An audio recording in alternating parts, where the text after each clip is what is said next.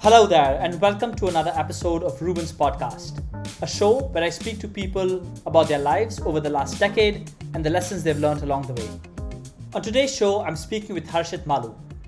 I met Harshit back in university in 2011, and over the last decade, he's had a great career working at one of the biggest management consulting companies, McKinsey. He got the job right out of university and rose the ranks quickly. From the outside, it's what an ideal career would look like. But through our conversation, he tells me about the ups and downs during this journey. We chat about his shining career at the firm, why he didn't go to business school, joining a startup in the middle of the pandemic, and his new view of the world. But before we begin, and I thought this would never happen, but we're on Instagram at Reuben's Podcast. Do follow the page, and I plan to use that space to share updates and get feedback on what more you'd like to hear on this podcast. We're at Reuben's Podcast. That's Reuben S Podcast, no spaces in between. Okay, let's get into the conversation.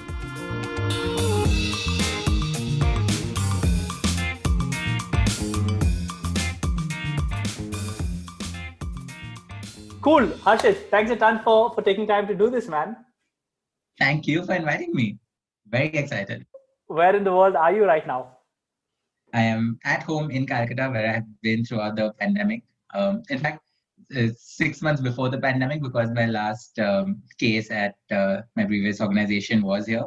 Uh, Mhm. so yeah, I've been back at home living with my family for quite some time now. Is this the longest you've been at home since like you ever left like university? The longest I've been at home since I was 18, since I left for college. And, it, and by a, by a mile, right? Because before this, I'd been at home at max for like three days, four days, maybe one week. Mhm. Uh, and now this is what now, like almost one and a half, two years. I don't even know. how much. One and Like, half, I two came years. I was like, no, we don't even need to like do anything to my room. No, I don't need a TV. I'm here for like two months. Who cares? But now I've I've like properly come back to my room again. It feels like home again. And and have you settled in or or like how, how are you feeling about staying at home for like two years now? It's great because uh, I don't have to worry about food. Mm. Um, I don't have to worry about keeping anything clean. Uh, so I can basically live like a slob like I did in class 12. Fantastic. Um, most of my school friends stayed back in Calcutta, so I'm just Hmm. getting connected all of them again. So it's fantastic. I'm not complaining at all. Amazing. Awesome. So I, for like most other people on the show, I asked them to send me a, a, a voice note about what they've been up to over the last 10 years. So I'm going to quickly summarize and then we'll get right into it. Uh, so Harshit, right after university, uh, you went to join McKinsey. You said, I just landed up in McKinsey. and I was like, says everybody who lands up in McKinsey. we just, like, we just stumbled into McKinsey. uh, uh, right after university, you worked in India for a couple of years. You went to New York, uh, worked there. You rose the ranks, became an engagement manager, which is a big deal in McKinsey. Um, and we'll touch upon, you know, what what that what that journey was. Um, you started thinking about B school. Somehow decided that B school wasn't for you, and moved back to India, worked for a bit more, and then decided to join a startup in the middle of COVID.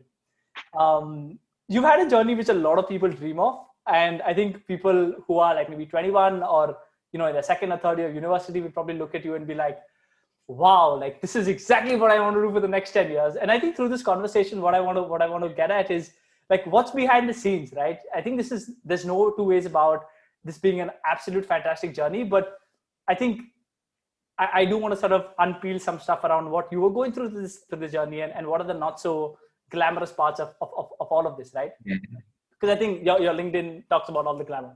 Go check out Harshit on LinkedIn to know about to know about. Definitely grateful for the journey, but yes, we can we can definitely peel back some layers. It's not all glitz and glam.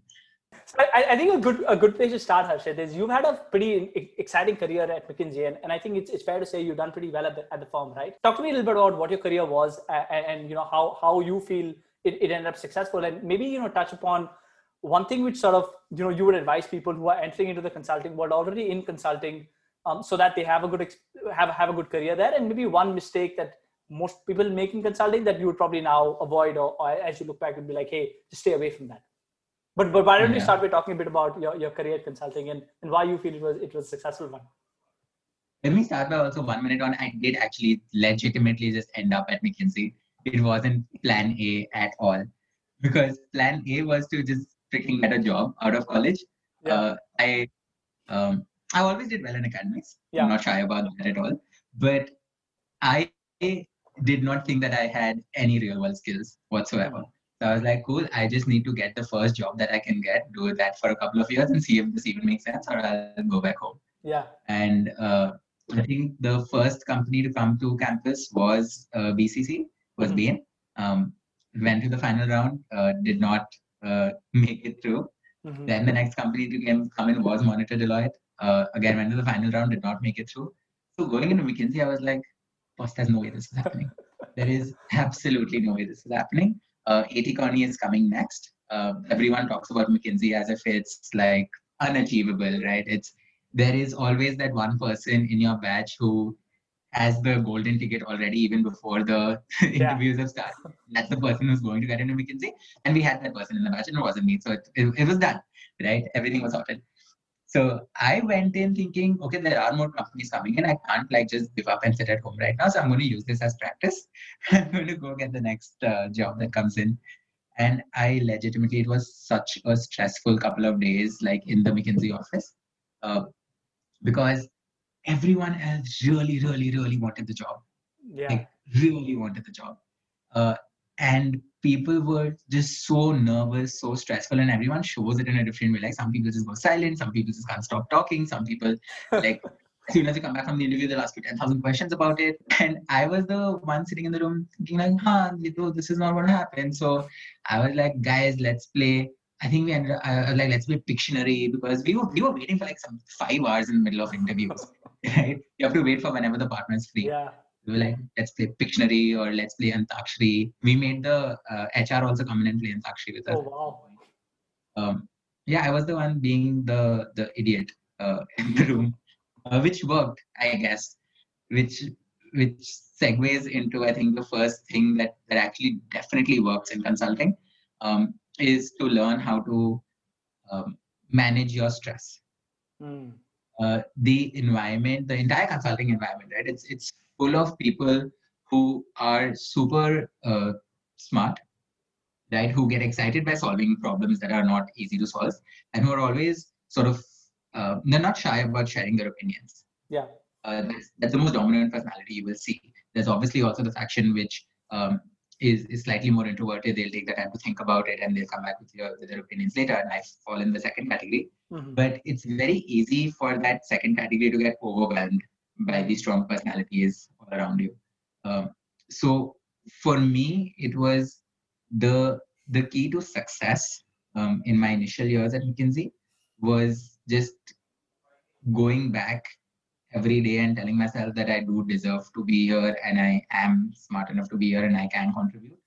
Um, and it's not easy to to sort of do that, right? Yeah. uh, there's a lot of uh, for me at least a lot of external validation that did help right as you are doing um, as you're on your first project on your second project just proactively asking for feedback people will tell you sort of what you're doing right what you're doing wrong and the more you do that the more sort of you'll always be on the right path Yeah. because it's easy to course correct Yeah. Um, just, just to double click on that, like how, how did you take that learning or that experience of yours as you became a manager? Like what were things you were doing? Like were you doing things differently when you were a manager, knowing that, you know, there are the loud people who, you know, make a lot of noise and there are probably the quiet people who need to be, you know, given extra attention. Yeah, I think uh, there is so typically what we do, and it's not just unique to me, right? I think it becomes culture.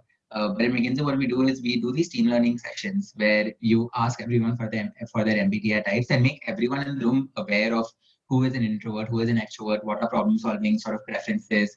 Do we want to send pre-read so that everyone has a chance to process before they start opinionating? Uh, do we uh, sort of make sure that when we are in a room and discussing something, if someone is quiet, we call them out and ask them to give their opinion if they have anything like without putting them on the spot, but Mhm. making sure that you're giving them a space to have an opinion rather than just letting the cards fall as it is. Got it. So I think stuff like that, which which helped me a lot, um, I I do put in. Also, giving your team member the benefit of doubt, right? Mm. I think uh, that becomes supremely important because it's very easy to jump to conclusions. Um, I had this happen to me when uh, when I was in my first year, right? I had built this dashboard for a CEO and shouldn't have taken me, but it took me the entire freaking night to do it. I was up till I was in office till 6 a.m. doing it. And um, what I did very smartly was after I built the entire fucking dashboard, I grouped all the different subsections. So you see a macro level view, which is only like five rows, and then you have to double click to, to get everything else. Yeah. And I sent it off to the partner, super happy, like finally I cracked everything. He calls me, um, he called me into his room and he was like, hey, I uh, just want to discuss the dashboard and, uh, you know, I think we're on the right track, but this is what else we can do. We should go into like the next level of detail and maybe we can do this and that. And I listened to him for like 15 minutes and I was like, I need help. Let me show you the Excel and you tell me if it's not exactly what you just said, right? And he just hadn't done the double click. Mm. So he was giving feedback on those five lines and uh, without looking at everything else. But it would have been so easy for him, and I've seen so many other people do that, to just like get super annoyed at me and be like, listen, I told you to do this. Why can't you do this one thing mm. correctly? You've sent me five lines in an Excel. But for him to actually sort of take the time and be like, maybe he didn't understand properly, or maybe he didn't get the message, or maybe it's not translated. Let me just take the time to um, help him, mm. right? As someone who is part of my team. I think that level of just giving your your team another opportunity, another chance, the the chance to sort of express themselves, super important. Got it. So so give give people the benefit of doubt and just tell yourself yeah. that you are that you somehow landed up there and you're good enough to be there imposter syndrome is super real. It's mm. something that um, that I read about only after join after maybe one and a half two years into McKinsey. Yeah. The more I read about it, and the more I read about like people that you would look up to who have confessed to having imposter syndrome, and um, just for the benefit of the audience, this imposter syndrome is basically having that feeling that whatever you've achieved in your life, whatever you've done in your life, is has been handed to you or has been luck or has come in by chance and it's not you who's who deserves yeah. it right you're just waiting for someone to tap you on your shoulder and be like wait you got lucky up till now but you're stupid mm. right and that feeling was so real uh, so real uh, and maybe like i don't know three four years into mckinsey i feel like i've gotten a hang of it now but sometimes it does creep up again yeah.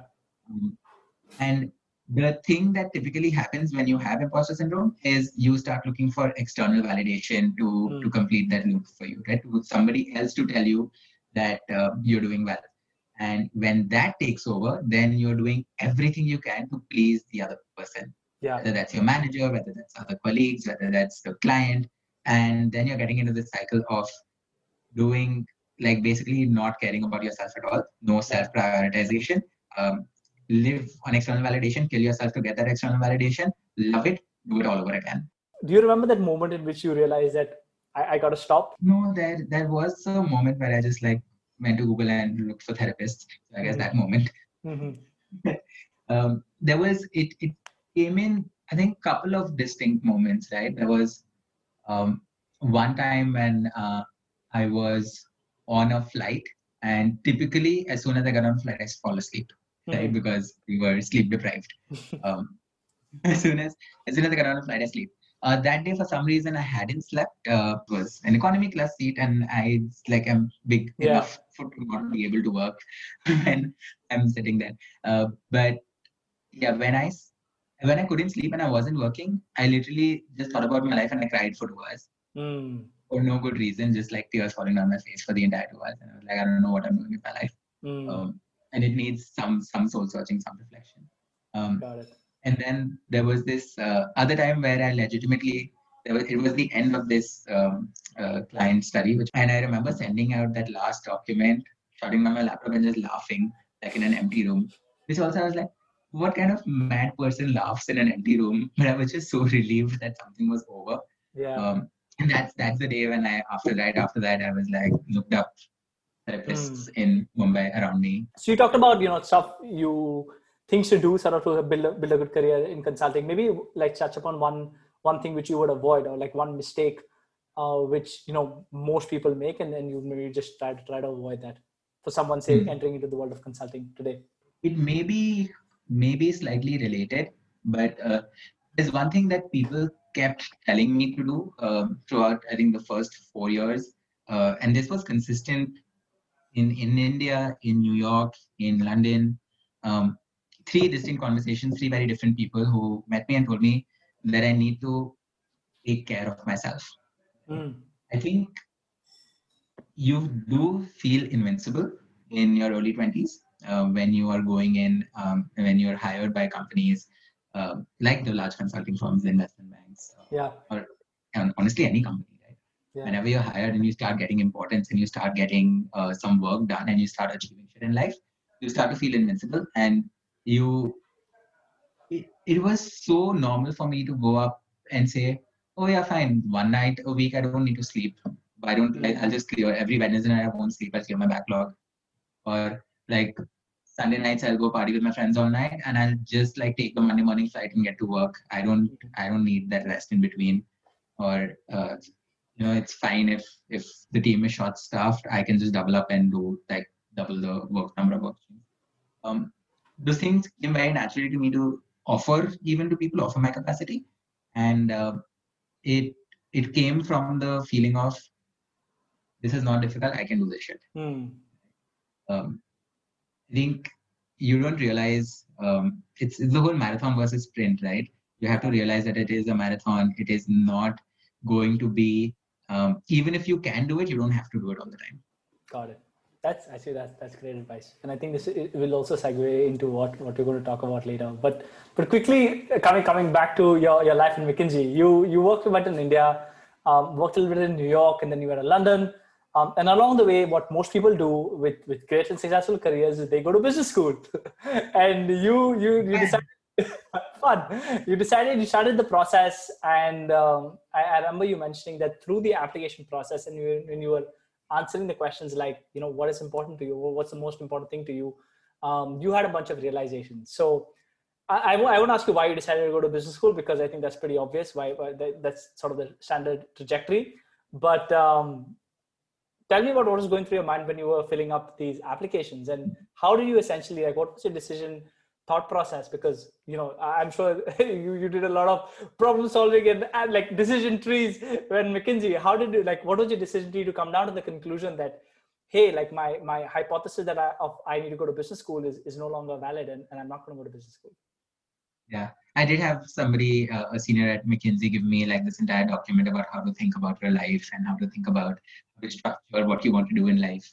And therefore, does B school make sense for you or not? I, I did not follow that. Uh, I am not as organized in my real life. But basically, you know, the idea always was two years at McKinsey in India, one year at McKinsey in New York, go to uh, B school, makes sense. That's what everyone does.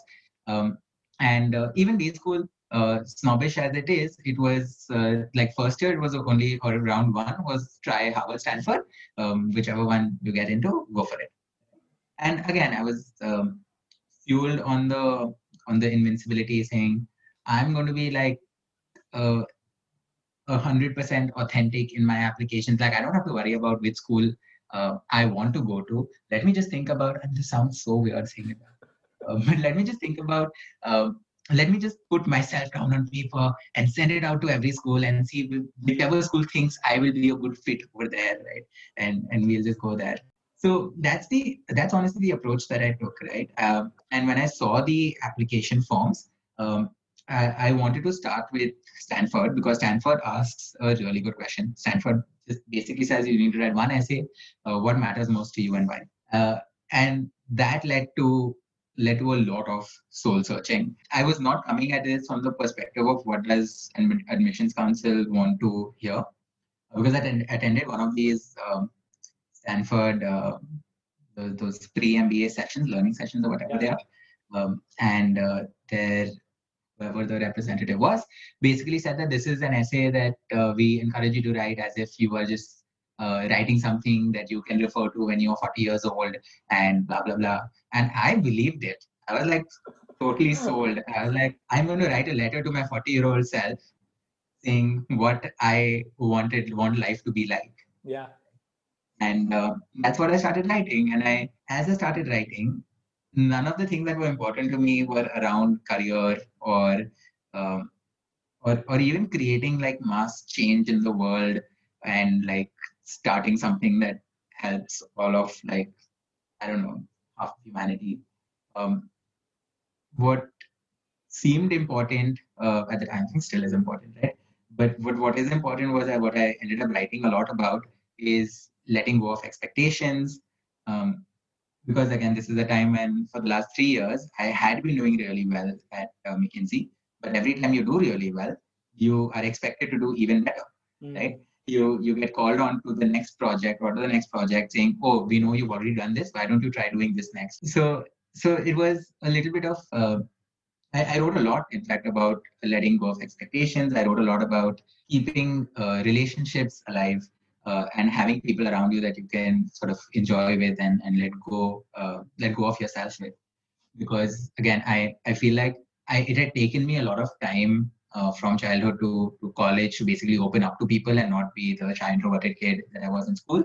And I had developed a lot of relationships in in college, um, and I was starting to let go of them throughout uh, McKinsey because just because I wasn't able to give it time. Okay, so I need to let go of expectations in life. I need to like have uh, have those friends uh, around me, and uh, I need to be able to. I need to know that I've been able to influence or bring about change in this people in my circle of influence, right? I don't care about that circle of influence being really large. I want to know that I'm having a positive influence on the people around me. I mean, I, I still love that. I, I still love all three things. It's still something that I uh, sort of aspire towards. Probably not what the school admission councils want to hear about. Um, and also, I wrote it. I, I was in a very fun mood, I think um, because I had gone down to I gone down to one of the I, I, finished these applications in New York. So I went down to a park and I wrote it like I got myself a coffee and a bagel because that's what you do in New York. And I like printed out the the essay that I typed and I started writing on it with a pen. And this was also maybe it was a year after Adele came out with um, Hello, and I was listening to that on loop. So I started the essay that I submitted to Stanford with hello from the other side uh, because I was talking to myself from the other side of like yeah. the time barrier. And uh, I wrote the entire essay to myself, a letter to myself, and I ended it with uh, saying, P.S. I love Adele.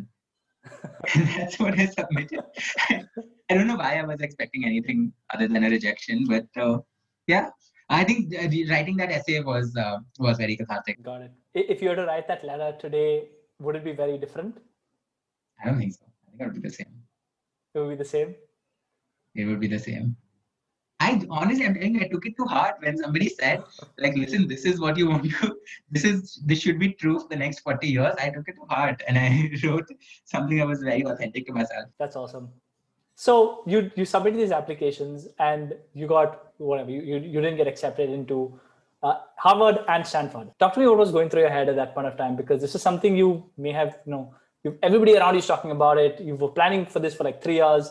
And like did you know when you were writing that essay that it's okay if i don't get in? Or when you when you realize that oh i'm not to I, I, got rejected it was like oh man like this is what, what the fuck am i going to do I, I knew I was taking a gamble when I was when I submitted those. Uh, it wasn't I wasn't expecting um, a show in. Mm-hmm. I just thought it would be really cool to get in with that essay. uh, I was like, it would be there was a part of me that was uh, hoping for a positive response. Yeah. Uh, but there wasn't uh, any expectation. Got it. But uh, no, I wasn't. Um, I, I wasn't bummed out even. Like I didn't give it a second thought. Uh, again, this was also at a time when um, McKinsey was still going really, really well, and I knew I had a stable career path here. Um, I financially also it did not make a lot of sense. So this was again six this came in six months into staying at McKinsey, and I had at that time begun to also realize that I want to go back to India. Mm-hmm. I don't want to uh, live in New York. So then doing and B school in the US and then having to stay there to pay off that loan for another four years, two years meant that the rest of my twenties were going to be in in the US. And that's not something I was excited about. Why, why, why do you say you wanted to come back to India? Most people are running the other direction. I don't know. When I left uh, India, I don't, I did not envision coming back at all. Mm-hmm. Um, but I think just a few months into it, I just realized I would be missing out on too much that's happening in India. That and no matter how connected the world is, it's not that easy to come back for like every family function, and I live in a joint family. Uh, a lot of shit that's happening. It's not that easy to come back for like every uh, friend's wedding or every Yeah. everything that happens. Right, like my entire life was in Calcutta, Yeah. and again, maybe if I had gone to the US to study, you would have started to build those connections with a lot of people from scratch, and you start you don't miss your India bubble as much Yeah. but I went in and joined a job where I was working 20 hours a day, where other people that I was working with were very conscious about not mixing their personal and professional lives because that's what people in um, the US typically are like. So I had the only people I was going to meet were people who did not want to hang out with me after work. I mean, that's an Mm. over exaggeration. I still did. But I wasn't going to build the kind of social circles that I would have uh, in India. Maybe I just was did not even want to. But yeah, I found myself talking to taxi drivers about where they're from and uh, when did they get to go home last and do they miss home. So I was like, maybe that that's a pretty good sign that I need to go back. yeah, I, I I totally get the get the feeling of I think similar to me when I was I left India I think back in 2018. Consciously, I was like probably you know this is this is my ticket. I, I'm not getting back, but now sort of and I don't know maybe I just because I'm homesick and I've not been home for like I think a year and a half now. Uh, I can sort of see myself you know maybe moving back, but I don't know. I, I think it's grass is always green on the other side, and like you, you look at all the nice stuff happening, but when you come down to live day to day life, I think it's it's uh, it's a bit different. Yeah, and that year when I was in New York is where the year my, my sister got engaged here. So I, I came down for like one week. And uh, then my sister got married also that year. I came down for like two weeks. Yeah, I would have liked to be there for longer. correct. Yeah, that, that that that's the hard part. And the US is super hard because it's not like a two hour flight. It's like Yeah. crazy. Um, so anyway, so you eventually moved back to India, and uh, this was an interesting phase for you at McKinsey because it was sort of the maybe say the beginning of the end, wherein Yes. a few a, a, a few a few years later you decided to leave McKinsey. So so talk to me about what was happening through these years and what was going through your head. You had this big Yeah. realization about what you wanted to do in life through the entire B School application. Um, you had a pretty stellar career behind you, so expectations were pretty high, and you were writing about letting go of expectations. Um, what was happening over these years, which eventually resulted in you deciding that you know I was going to Yeah. leave McKinsey, which is always you know a hard decision. But um, talk to me about what was going through your head. So from a career perspective as well, uh, one of the reasons I wanted to move back was uh, consulting as an industry is a lot more stable in the US and UK, right, both places where I work. The kind of work that we do, I would say 80% of the time is work that we've already done with another client and you're just going and re-implementing, right? Um, the people, the teams have become so large and the problems have become so niche that you have very ready experts available for even the smallest problem, which is great uh, to be able to maintain work-life balance, but also becomes a little boring um, at least to me, had become boring. Right? So I was like, let's go back to India, the people that I love, the work that I love, that I thoroughly enjoyed my first two years, and let's try and like build the office up from scratch, right? Build some practices up. Um, and that's the that's the whole intent I came back to India with. Uh, but what had happened in my decision to do this, uh, which was in New York in probably 2016 or whatever, uh, and me actually hitting India, I spent another two years just traveling and working because like the US office, I was like, hey, let's extend and do another study in New York because let's do summer in New York. And then somebody gave me an opportunity to go to London. I was like, oh wow, let's go to London. Like, when will I ever get to live there again? Did that. Was supposed to be for two months. It kept like, getting extended. I stayed there for nine months. Um, and then as soon as I came back to India, somebody was like, hey, there's a uh, there's a study opportunity in Hong Kong, and you get to do that for six months. I like, fantastic. Let me go to Hong Kong. So by the time I actually came back to India, India, I already had gotten designated. So, so I got designated. I became uh, an engagement manager, and uh, I had done the last two years, two and a half years of work in capital markets, which is not an industry that we have in India. So, when I came back to India, it was the expectations were of like a stellar manager who's like the one of the youngest managers we have in the office and has made it like early. Um, me having no experience of having worked in India for the last two and a half years, uh, me having had uh, no experience of the sector because I had to do finance because I had done finance in the last two years, but we were doing retail banking, commercial banking here, which is very different from the work that I was doing. Um, and uh, then not knowing the people, right? The the typically as you grow into manager, it's very important for you to build your home and the kind of people that you're working with because it becomes much easier. So, so everything was new for me. And then the first study that I did bombed, and uh, this was just like a two month piece. Uh, it bombed so hard. I didn't see it bombing as it was bombing, but upon reflection, it had bombed. so I, uh, I think that that that one I took really badly uh, because all those feelings of uh, the the imposter syndrome, the mm. telling myself that no, no, I'm actually good at this and I deserve it, blah blah blah. Four years, five years of four and a half years of good work, all of that goes away in an instant, like in, mm. in your head, and you're like, oh, this is what I truly am. Like I'm a disaster. Mm. Um, so that I think uh, was was difficult for me. Um, I did uh, to my own credit, I did come out of that and did the next piece, and I like did well at that again, and uh, started to started to sort of crack at it more and more. But um, again, I think that was also the the mental health awakening for me, and I slowly started to realize that I need to be in an environment where I allow myself to to sort of prioritize me and people can do it in any job, right? It's uh, the external environments are always mental health is very similar to physical health that way. You can be overweight and you can say that no, I just don't have time for workouts because I work for 20 hours a day. But at the same office, you have other people who are working on six pack abs because they do make it a priority and they do work. Yeah. So um, I think you you can't blame your external environment for any of it. Uh, your health, mental or physical, is very personal to you. Mm. But to me, I think that that's the thing that I wanted to um, sort of start working on. And um, I think that December 2018, I had decided to quit. Um, mm-hmm. Started looking out for jobs. Stayed for another year. Uh, took a secondment in between. I was like, maybe I just need a break. I'll come back and do it.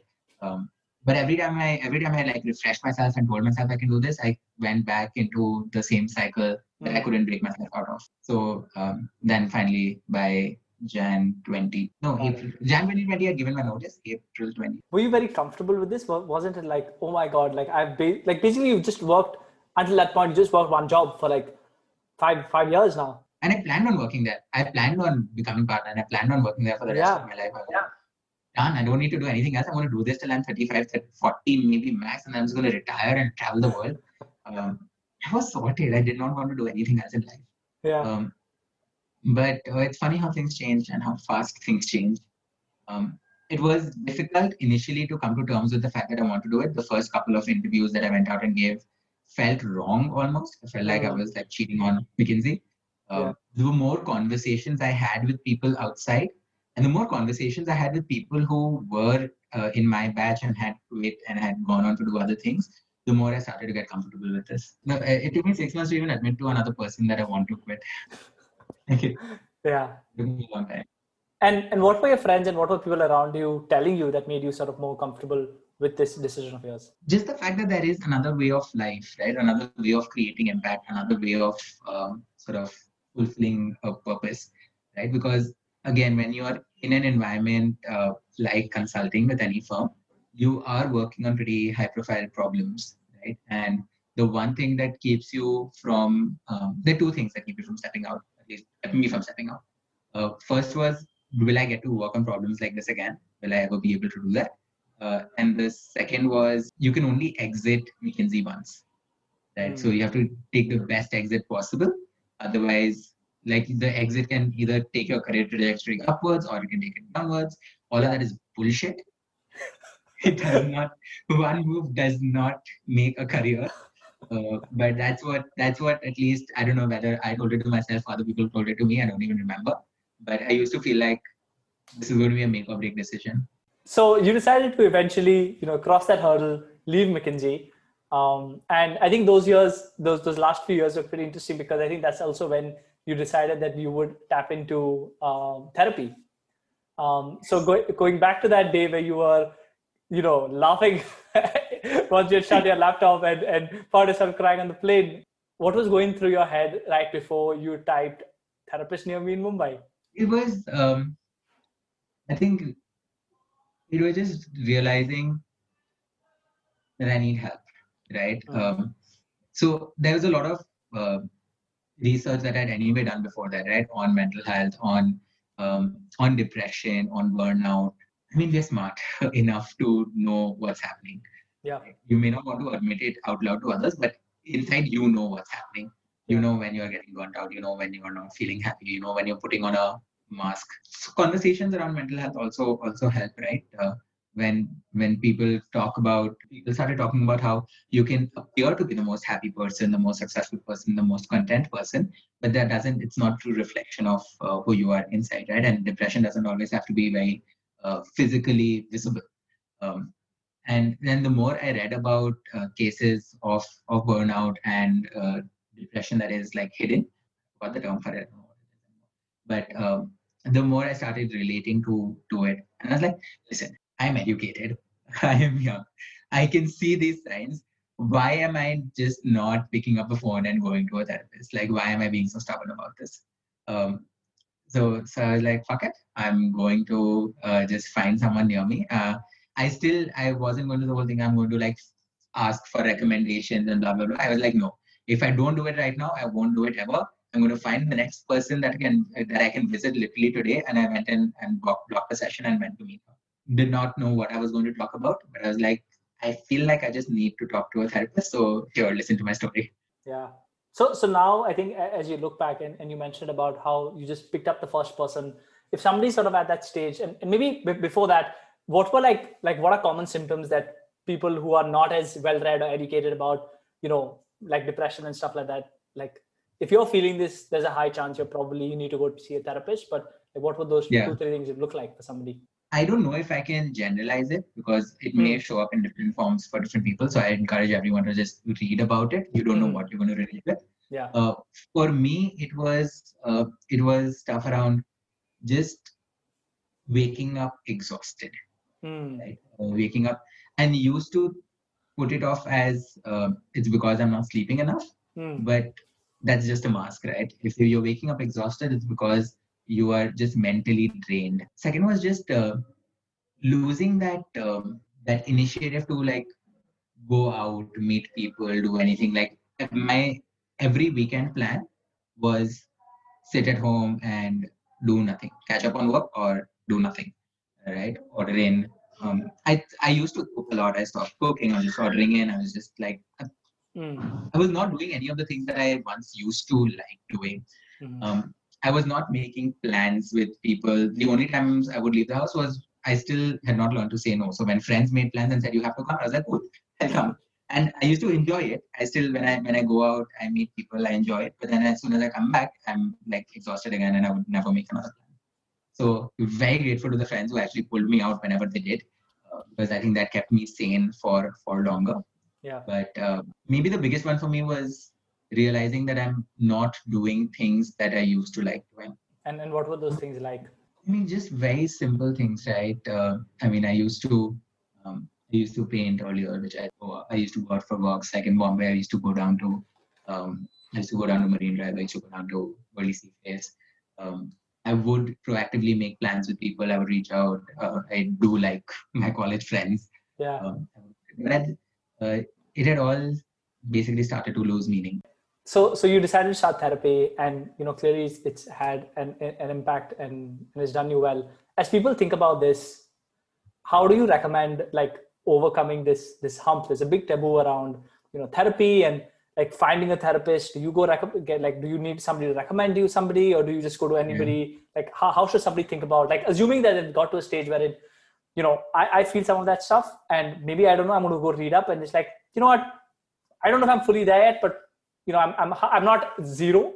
Um like how, how does somebody think about getting getting therapy and, and choosing a therapist? I think i am a um, i'm a massive proponent of, getting into therapy even if even if you feel like you're fine. Mm. like just think of it as mental gym. Like preventive maintenance. Yeah you're just going and talking to someone for an hour right? And everybody has stuff to talk about. Like it doesn't have to reach the point where you're having these symptoms or feeling these feelings to to actually go up and make that appointment. Think of it as annual health checkup. Do it like once in two months. Mm. Um, just just pick up the phone and have that conversation. And if if you're not comfortable doing that, just find someone in your ecosystem that you can be more honest about your feelings with. Right. Mm. Uh, so as soon as I started uh, therapy, I used to, I, I was very vocal about it. I needed help and I got help and it is helping. Uh. And the more people that I spoke to in one-on-one situations, I inevitably ended every conversation with passing on my therapist number to them mm. because everyone goes through the same shit. It's not rocket science. Everyone is going through the same shit um, in some way, shape, or form, right? Uh, yeah. Personal life, professional life, whatever why why let it get to the point where you have to see a therapist just go have those conversations yeah um if you know someone who uh, visits therapist and they can give you a recommendation great. If not just find the one closest to you. Figure out what's important to you right? Is it important to you to have someone close by so you can visit them more often in person? Or is it more important to you to have like a, a someone of a specific uh, gender or someone along the spectrum or for someone who specializes in certain topics? You mm. can hmm. do the research and find them. If not hit and run. You don't like your therapist find another one. You're not committing to them. This is not a long-term relationship. That's great advice. Yeah I, I think yeah like everybody like goes through it. And you're right like why do you need to get to a stage wherein you need to you need like a you know it's like going to the gym versus going to the doctor. You'd rather go to the gym yeah. and not go to the doctor. Um, so you did all of this stuff. Um, you started going to therapy, you decided you would leave McKinsey, life was sort of changing for you now, and uh, you decided to join a company uh, called, called Cashflo uh, in the midst of a pandemic. How, how was that experience like? Like joining a new company in the middle of a pandemic where at some point you believe that, oh, this is going to be a make and break decision of my career. you only exit McKinsey one. By the time by the time I was leaving, I was done with those thoughts. Uh, so the decision to leave had anyway coming pre-pandemic, right? Probably okay. a year before the pandemic um, all the interviews and like deciding on Cashflo is going to be the place that I'm going to. Yeah. Uh, again, had happened pre-pandemic. It was just around like Febish. So pandemic had hit Europe, mm-hmm. probably not India as much. Got it. Um, and uh, I think even in Europe, it was hitting massively in in Feb, uh, and it started to take global traction. The what I do remember is the week that I told the the partners at McKinsey that I am leaving is uh, the week that everything went to shit, mm. right? And um, I remember the partners and like I love them. They came to me and said, "Listen, uh, we're willing to forget what you said earlier this week. Why do you want to go out in this atmosphere? Just stay for another year. Leave after a year, like if you want to. Yeah. Like everyone's okay with people leaving and joining McKinsey, right? Yeah. Like just leave after a year, but don't go out in this uncertain yeah. um, environment. And uh, I, I considered that, right? I called up uh, the founder at Cashflo and I was like, listen, um, I know you guys are a startup. Uh, I know you guys just raised Series A, but if you feel like this is going to be a problem, you want to postpone this, I can just join you guys after six months. Like mm-hmm. that's completely flexible. Uh, and they actually came back and said, listen, no, the things are changing, and this is actually a tailwind for us because we are a supply chain financing company. People needed more financing during the pandemic we're like, we need you now more than ever. So if you can leave earlier and come join us sooner, then that's even better. Like, cool. That's all I wanted to hear. Once I heard that, I was like, nothing changes. The pandemic doesn't change anything. Let me just join. Yeah. The only thing it did change was I initially had planned on taking two weeks off before sort of starting something new. And I was like, why do I take two weeks off now in the middle of a pandemic? Uh, let, let the lockdown be over in a month or so, and then I'll take my two weeks off and go somewhere. Yeah. Um, and that basically has never happened. now and hasn't happened. So I ended up joining just after one weekend, and then we are still remotely working. So I haven't met anyone from the office. Uh, before we like, I, one question I had is like, you could potentially get any job on the planet after after McKinsey. Why did you decide to choose a startup and not like go to one of these big companies like a Google or like a like strategy in a larger company? Everywhere, everywhere, everything you can imagine. Uh, but the first interview was with Cashflo's investor, like Seth mm. Capitalized Investor. Cashflo, that was my very first interview out of McKinsey. Um, and your, that interview process so helpful because again, I went in the approach with being super honest about what I want to do. Yeah. Um, and during the third interview there, I was like, listen, I want to at some point own a PNL and be able to say that I can grow a business. Uh, and they're like, listen, mm, if you want to do that, might as well do that first and then come to VC. There's no point doing VC first. You yeah. won't learn anything newly about operation. They're like, cool, thanks, bye. VCs were out. Fees I had anyway rolled out. um, Amazon, Google, uh, Microsoft product roles. Um, I spoke to them. My sister works at Google. I interviewed with uh, Amazon, um, and I realized more and more doing that that it's it's a it's a little more, at least the roles that I was looking at seemed a little more comfortable than what I wanted, right? Hmm. Because I still don't mind working like long hours and solving problems that are unsolved. I look at those things as more as the third five year plan. What, what, what is Okay. what is the third five year plan?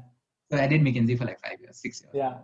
I can spend another five years doing something that's risky um, and have no regret. Like even if things crash down to the ground, not saying that cash flow will, but even if things crash down to the ground, it's it's a no regret move, right? I can still Correct. get up at 30 to and do something new and join an Amazon or Google, and I'm sure I'll find it. I'm sure I'll find a job in a more stable environment. Correct. Uh, but would I want to do the safer job now and maybe do a startup uh, later?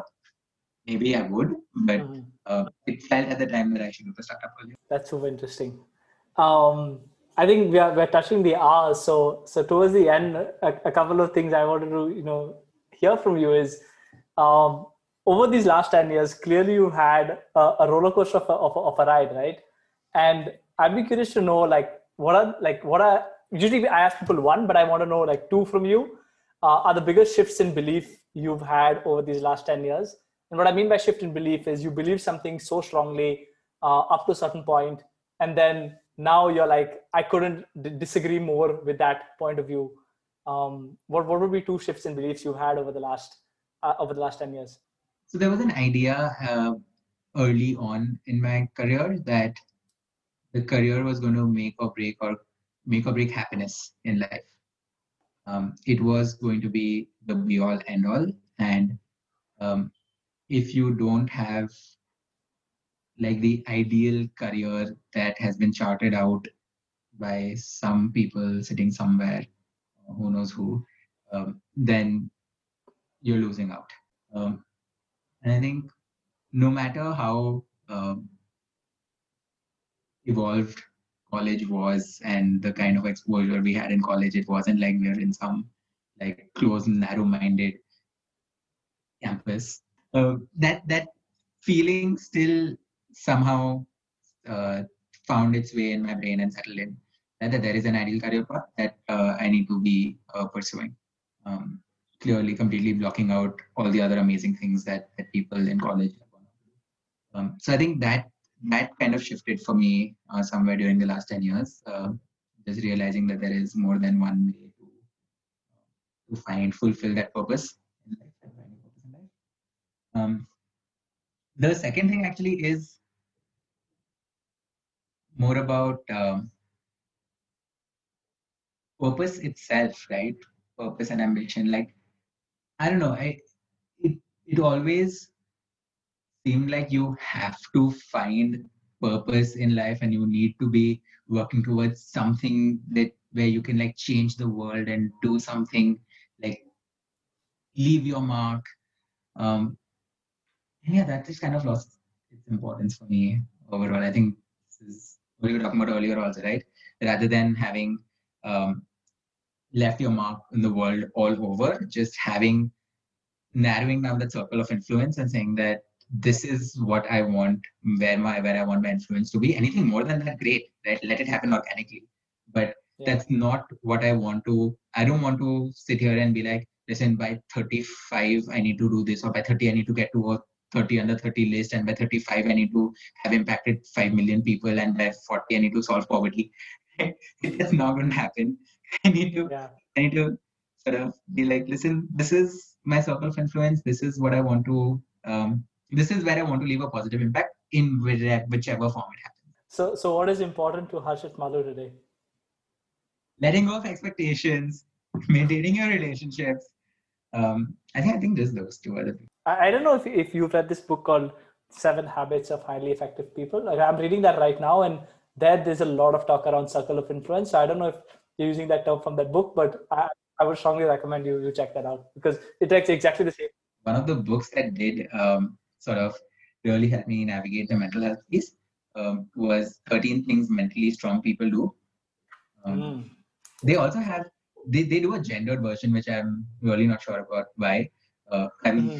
Curious about what Chlorine thinks mentally strong women do versus men do. But anyway, yeah. uh, they their first chapter itself talks about self pity, right? And how when you're in a bad mental health space, then self pity is the go to uh, sort of yeah, the world is not happening to you. You mm. need to sort of take charge. I think that was that was a that's a book I would recommend. My, my, my no, it's a great one. I'm, I'm going to actually, I've noted it down. I'm going to read it. Uh, what two pieces of advice would you have for 19 year old Harshit? 19 year old. I think explore more. Um, I did follow the set path for, for quite a long time. And even when I started exploring, um, it, it was very conservative in the way that I did. It took me it took me a year to reach the kind of opportunities which actually required me to put myself out there. I think the other is just don't be intimidated. I remember before my first, this was, uh, I think this was around when I was 20, 21, whatever. Um, but that, that person, we got hired by McKinsey in what, like October? December was the first Christmas party. I'm not someone who reads the news, right? I'm not proud of it, but I'm not very active. Uh, and, and especially in college, it definitely wasn't, right? But I freaking read the newspaper every day for 15 days before the McKinsey Christmas party because I was like, everyone's going to be so much smarter than me. Everyone's going to talk about like important things in the world, and I will not know anything. And we will have to like, I'll have to make shit up. And so I went in like super prepared, and then we just ended up going there and having fun. I was like, this is my kind of people. I can do this. If it's just about drinking, I can do this. yeah, no, I was, I was just going into the world. I was very intimidated by the feeling that everyone is smarter than me. Um, mm. That I think. Uh, Which is so I don't know how 19 year old Harshit would have reacted to it or acted upon it, but that's still yeah. that's my advice. Take it and go. which is so ironic given that like you were like India topper and all of that. So like factually, it's like, hey, you were technically the smartest. Oh yeah, the logical side of the brain and uh, the irrational side of the brain do not talk to each other at all. yeah, it, it, I think there's a there's this term about how it's like two drivers driving your car, and one is a logical person and one is like a completely random person. Um, yeah to to end our amazing conversation, Harshit, I usually ask people if they have one question for me. Uh, do you have a question for me? What was uh, what was your turning point in the last year? Um, you you mentioned that the last year you was been uh, sort of doing a lot of introspection. Hmm. What what led to that? I think similar to you, man. Um, I till I think 2019, maybe mid 2020. Um, career was everything right? And maybe that's how uh, what what we were taught and and maybe that's how we believed that we would essentially you know your your identity was very linked to what you were doing professionally. Um, so whether it be in whether it be you know starting a company whether it be working at a in a school startup and things like that. And and i think when the pandemic happened um, you just sort of randomly started spending a lot of time with yourself. Um, and really like thinking about like hey what do you want to do? Because i think one you had a lot more time on your hands um, but also the like the world sort of kind of slow down. So you were not like running all the time and just asking yourself that hey you know what is important to me? Where do i see myself? You know once the pandemic is over what are things i want to focus on? Um, and through all of that you know thought and thing basically i came down to the conclusion that there were so many things important for me but i was not even doing anything of them. Um, so I, I, actually went a bit crazy for a, for a month or so when i was I, I got this whatever this productivity tracker kind of thing which basically times you and i would just time my entire day on where i was spending my time. And what i was trying to get at is you know this is what i would like to be. You know i would like to be healthy. I would like to you know have strong relationships. I would like to have some amount of money. Um, you know i would be doing meaningful stuff la, la. but how does that sync up to how i'm spending you know my 24 hours in a day? And then the answer to that was it's not in sync at all. Like i'm saying one thing and i'm doing something absolutely something else. So like how am i going to get there? Um so yeah i think a lot of those realizations on what is important um, you know how quickly things come how quickly things go away um, and just like talking to more and more people i think also like in 2019 we i was fortunate to sort of have like like this entire leadership like training program which was i would say quasi therapy and it was so so like amazing. Um, so i think all of that sort of you know bundled up you had a lot of time the world that sort of you know was very reflective and you're like okay we have nothing to do so let's just think um, sort of, and also I think it was the year 2020 because 2010 was when I entered Stephens, and I would say that was sort of a decade wherein before like before 2010, life was very different, and then after Stephens happened, life was very different. And I was now at 2020, and I was thinking about, hey, what does this next decade look like, and what do I want it to be to, to look like to look like, uh, and all of that sort of put together, I would say, uh, like through a series of events, is what would be my like big inflection the last one year. Liberating, isn't it? it is quite liberating. I don't know how it's going to pan out. It, it there's this amazing picture wherein, um, I don't know the exact terminology, but essentially it says that today you feel that you're the best version of yourself because you have all these realizations, but a year ago you thought you were the best version of yourself. So I think like a year from now or two years from now, I'm going to be like, oh man, 2020 Reuben was so messed up. Uh, but I guess it's a journey. Like you, you continue doing and and and you you keep getting like older and you keep getting wiser. I think. Um, so yeah, I, I would say that's how, how at least the last one. Know, the good thing is we all have hours of recorded footage of 2021 versions of ourselves. Thanks to you. So we Yeah. can look back and laugh all the way. yeah and, and i really hope like people like who are maybe like 20 or like 22 23 right now while you know i strongly feel that listening to other people it doesn't really teach you much like you have to like it's very hard to drill stuff into people's heads and the best way to sort of get it is you experience it yourself but if this is even you know 10% helpful to people who are like maybe 21 and 22 and are probably actually not probably 100% going to go through this uh, if they can make slightly different decisions uh, it's it's awesome Yeah, and when you're going through it, just to know that in the back of your head, somebody else did go through it. It's not abnormal. yeah Um, that's all you want. Yeah. Harshit, thanks a ton for taking time to do this, man. I think uh, it's been so fascinating to see how you've essentially, you know, gone through this journey right after university through McKinsey and, you know, what was going through your head and why you made the decision you did. Um, I think it's very, very valuable for people who are in consulting, thinking about consulting. I think there's a lot of glamour around the world, but these are like realities. And in no way does it mean consulting is a bad career. It's just something you should know. Um, I think it's probably like I'm very, I'm very like you know grateful I got into whatever. I, I worked at Bain for a while. Uh, it really sort of gave me like skill sets which I continue to use today. But uh, it just I think Yeah. no nobody tells you And my experience, my experience was in consulting, but if I had done the startup first and then consulting later, I would have experienced this in that in the startup. It's just about Mm, the, the work environment will challenge you. It's about how you process it. yeah, that's I think that's a great place to end. Thank, thanks a ton for doing this, man. Thank you. And that's a wrap. Thanks for tuning in to this week's episode of the show. If you've been enjoying these conversations, I'd love if you can subscribe or leave a review. You can also support the podcast by buying me a coffee. You can find the link in the show notes below. If you haven't heard, we're now on Instagram at Reuben's Podcast. I upload new episodes every Friday, and I'll see you in the next one.